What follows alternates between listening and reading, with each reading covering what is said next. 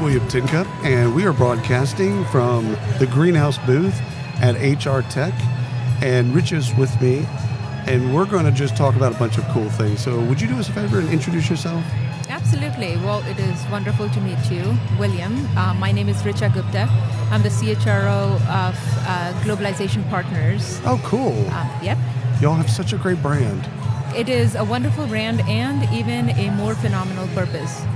So, this company was uh, founded about 12 years ago, and our, our uh, founder CEO, Nicole Sahin, Yep. did it almost with a forethought of all of this global growth that was going to come, Smart. especially through pandemic. Um, so she founded this market category. It was a new market category that she built called EOR, Employer of Record. Yep. Right. Um, so that helps companies expand internationally and globally Right. with a lot of agility in a compliant way. And it's uh, not easy, or it's easier now, especially with technology and, and folks like your, yourself.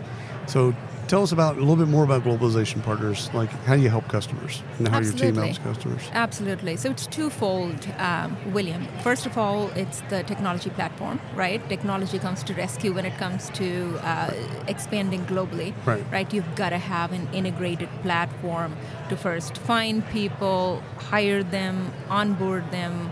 Take care of all of their employee needs, offboard them, right? So, a scaled um, technology platform to do all of that in an integrated way is the key to to one of the things that we do but the other thing is the human support right so i have a mantra which is digital when you want human when you need Right. and we, we do it both right That's so nice. we we have the technology platform yeah That's that's, a a, book. book. i i i'm going to write it one coming day to Amazon near, near you? Yes. Good.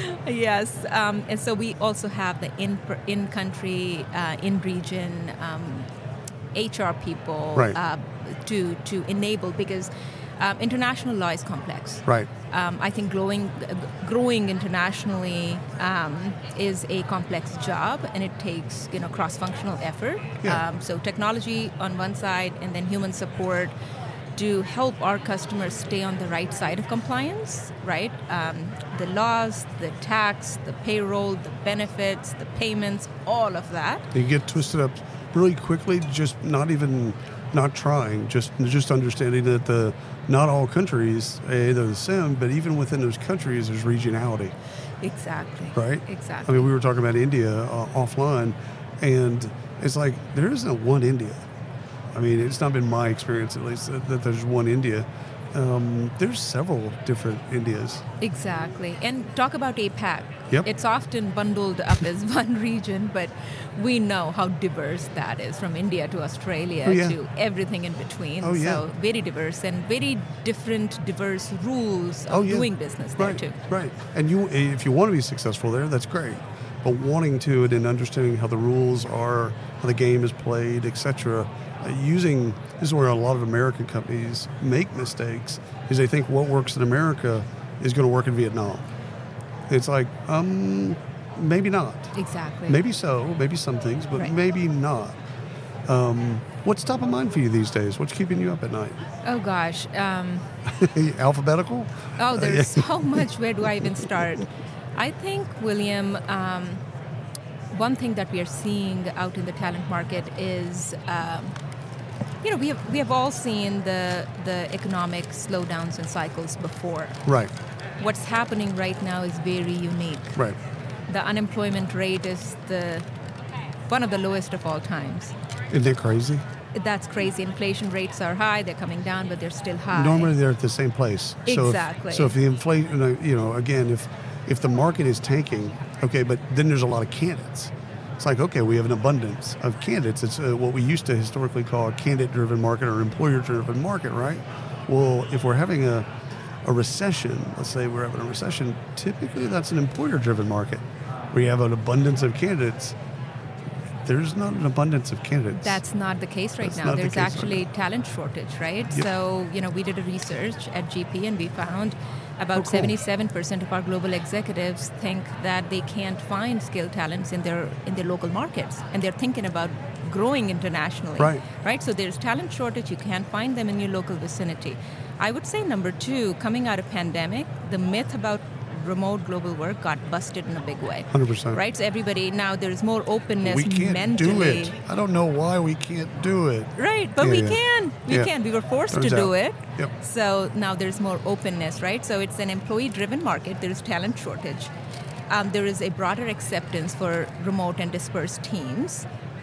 Um, there's all of this, what we see around us, Right, right? right, right. The emergence of HR tech, because employee life cycle is complex. What you see around here, hundreds of companies in HR tech trying to address one or multiple of Right. those dimensions of employee experience, right? So HR tech is stepping up to help companies write a bigger, better playbook of how to take care of your your workforce, how to launch globally with agility in an integrated way. So combine the kind of that that paradigm shift that has occurred around global work, combined with the talent shortage that is occurring, combined with the driver of HR technology that is stepping up to, to enable it all, you have a wonderful, I would say, context that has been set for global growth, right? But it comes with a lot of complexity. So that's what keep, keeps me at night um, is, you know, how do we, how do we keep helping our customers, our global societies with democratizing Right? uh, global work and then enabling through technology in making that happen. I love that. I love that. I need to ask you a couple interview questions because of you know Greenhouse being being here and some of the things that they care about. So let me let me just pivot and ask you at a time in your life, kind of a candidate asks you a question that you just fell in love with. Hmm. You know, you're just like, you know, that's a really, really good question. That's Yeah. a thoughtful question or whatever. Like, can you remember a time where there was a question you're like, that's cool. I like I'll, that. I'll give you two. Okay. And I learned that about 20 years ago and it stuck with me. okay. Especially for the leadership level interviews, right? So the first one is, you know, we are all shaped by the experiences that happen in our lives, right? Our leadership philosophies, who we are as, as individuals, who, are, who we are as colleagues and professionals. So what is one personal experience that has shaped you to, to be who you are? So, and Oh, people, I just give it a caveat, you know, you don't have to go too personal, too Right, deep right, right, right. stay where you're comfortable, but just give me an example of what happened and how did it shape you. It gives you a deep insight into somebody's psyche Right. and what they're made of. Right. So that's the first one. Um, the second one is often people ask, "What are your strengths and what are your development areas?" Yeah, yeah. I instead of asking that, I ask somebody asked me, "What are your superpowers?" and what do your critics say about you? Oh, I like that. So that's the Ooh. one that you know people pause. Almost everybody pauses and they go into Oh, I deep thought Oh, yeah.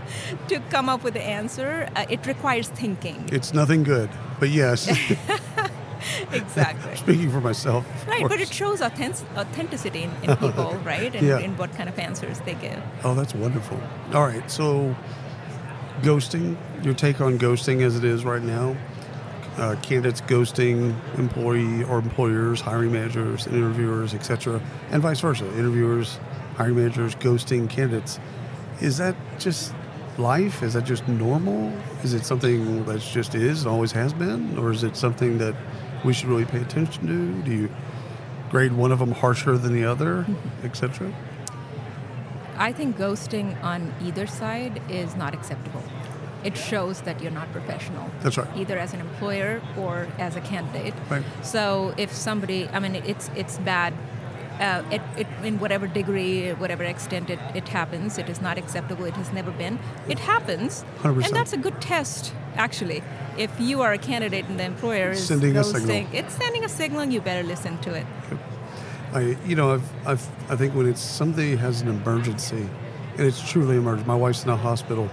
Communicate. Okay, well, we can get past that, but that's that's uh, that's an easy thing. But if somebody just doesn't show up, they're sending you a signal, you one go. way or another. Now you can listen to it or not. That's a choice.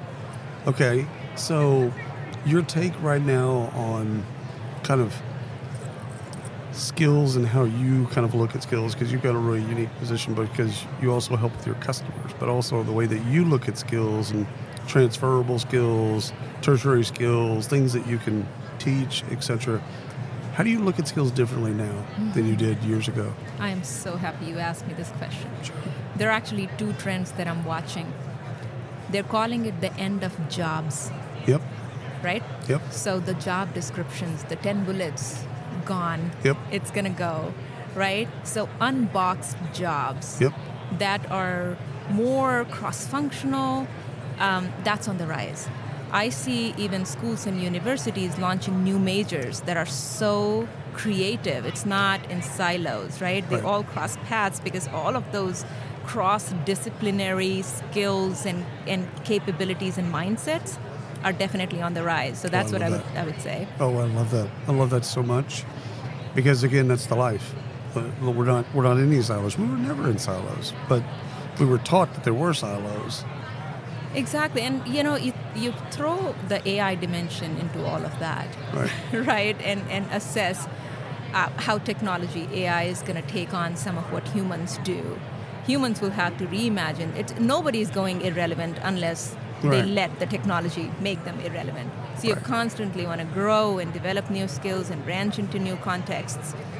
So emergence of AI, I think it's also going to force people to think about how they learn, what they learn, what they do with it in a in a very uh, you know, there's another word that I use, enterprise leadership, right? So it's just, you know, it's not new function. It is you've got to, irrespective of your level in the Right. organization, your role, you've got to have that cross-functional understanding of how work is done, Right. So that mindset versus a, this is where I, what I went to school for, this is what I've done Yeah. for the last 10 years, and this is what I'm good at.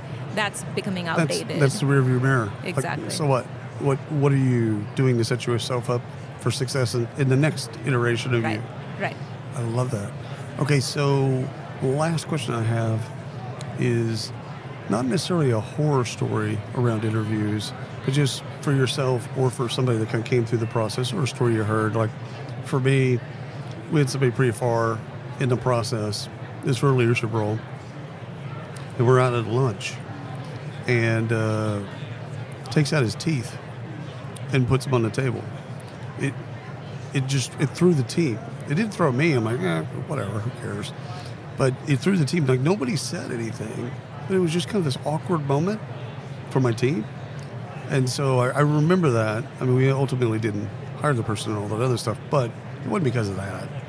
But it did create this memory of, of, of you know, maybe if you're going to take out your team or your teeth, maybe you should telegraph it. Maybe you should tell people, you know, hey, I'm about to do this. Is it going to cause any problems, etc. So, do you have any of those types of stories? Well, I think I've been pretty lucky. I've not had any of those experiences ever. Um, but I, you know, I was interviewing a chief revenue officer um, one day, and um, a part of the executive team took him out for lunch, right? Uh-huh. That was like the last round. You can Yep. only assess that much through Zoom, then Right. you've got to meet people to assess who they are. And throughout the conversation, we kept asking him questions. Said, Yeah. What do you do? What excites you? What motivates you? What do you stand for? What's your purpose in life? What, where have you been? Where are you going? It's almost an interrogation. well, it was a conversation. Yeah, it was yeah, a very friendly conversation. He asked us nothing. Oh yeah, right. So there was a- no zero a- curiosity that's a- about yeah. exactly. So that was that was a sign. So I mean, that's my advice to all the candidates to say, you know, be curious. Well, that's Ask, active listening. research. If you're actively listening, you're asking the person about themselves and about the same. You're flipping it around. Exactly. How could you be a revenue officer if you're not asking questions? Exactly. Oh, that's that's a great So that's the a great element story. of curiosity, I think, and it, 100%. it's just not just for the senior leadership roles. It's for anybody who's interviewing. Do your research, know what you want to know more about, and, and go for it. Drops mic, walks off stage. Exactly. Thank you so much for your time today, Thank you, William. Absolutely. It has been a pleasure. and thanks for everyone listening. Until next time.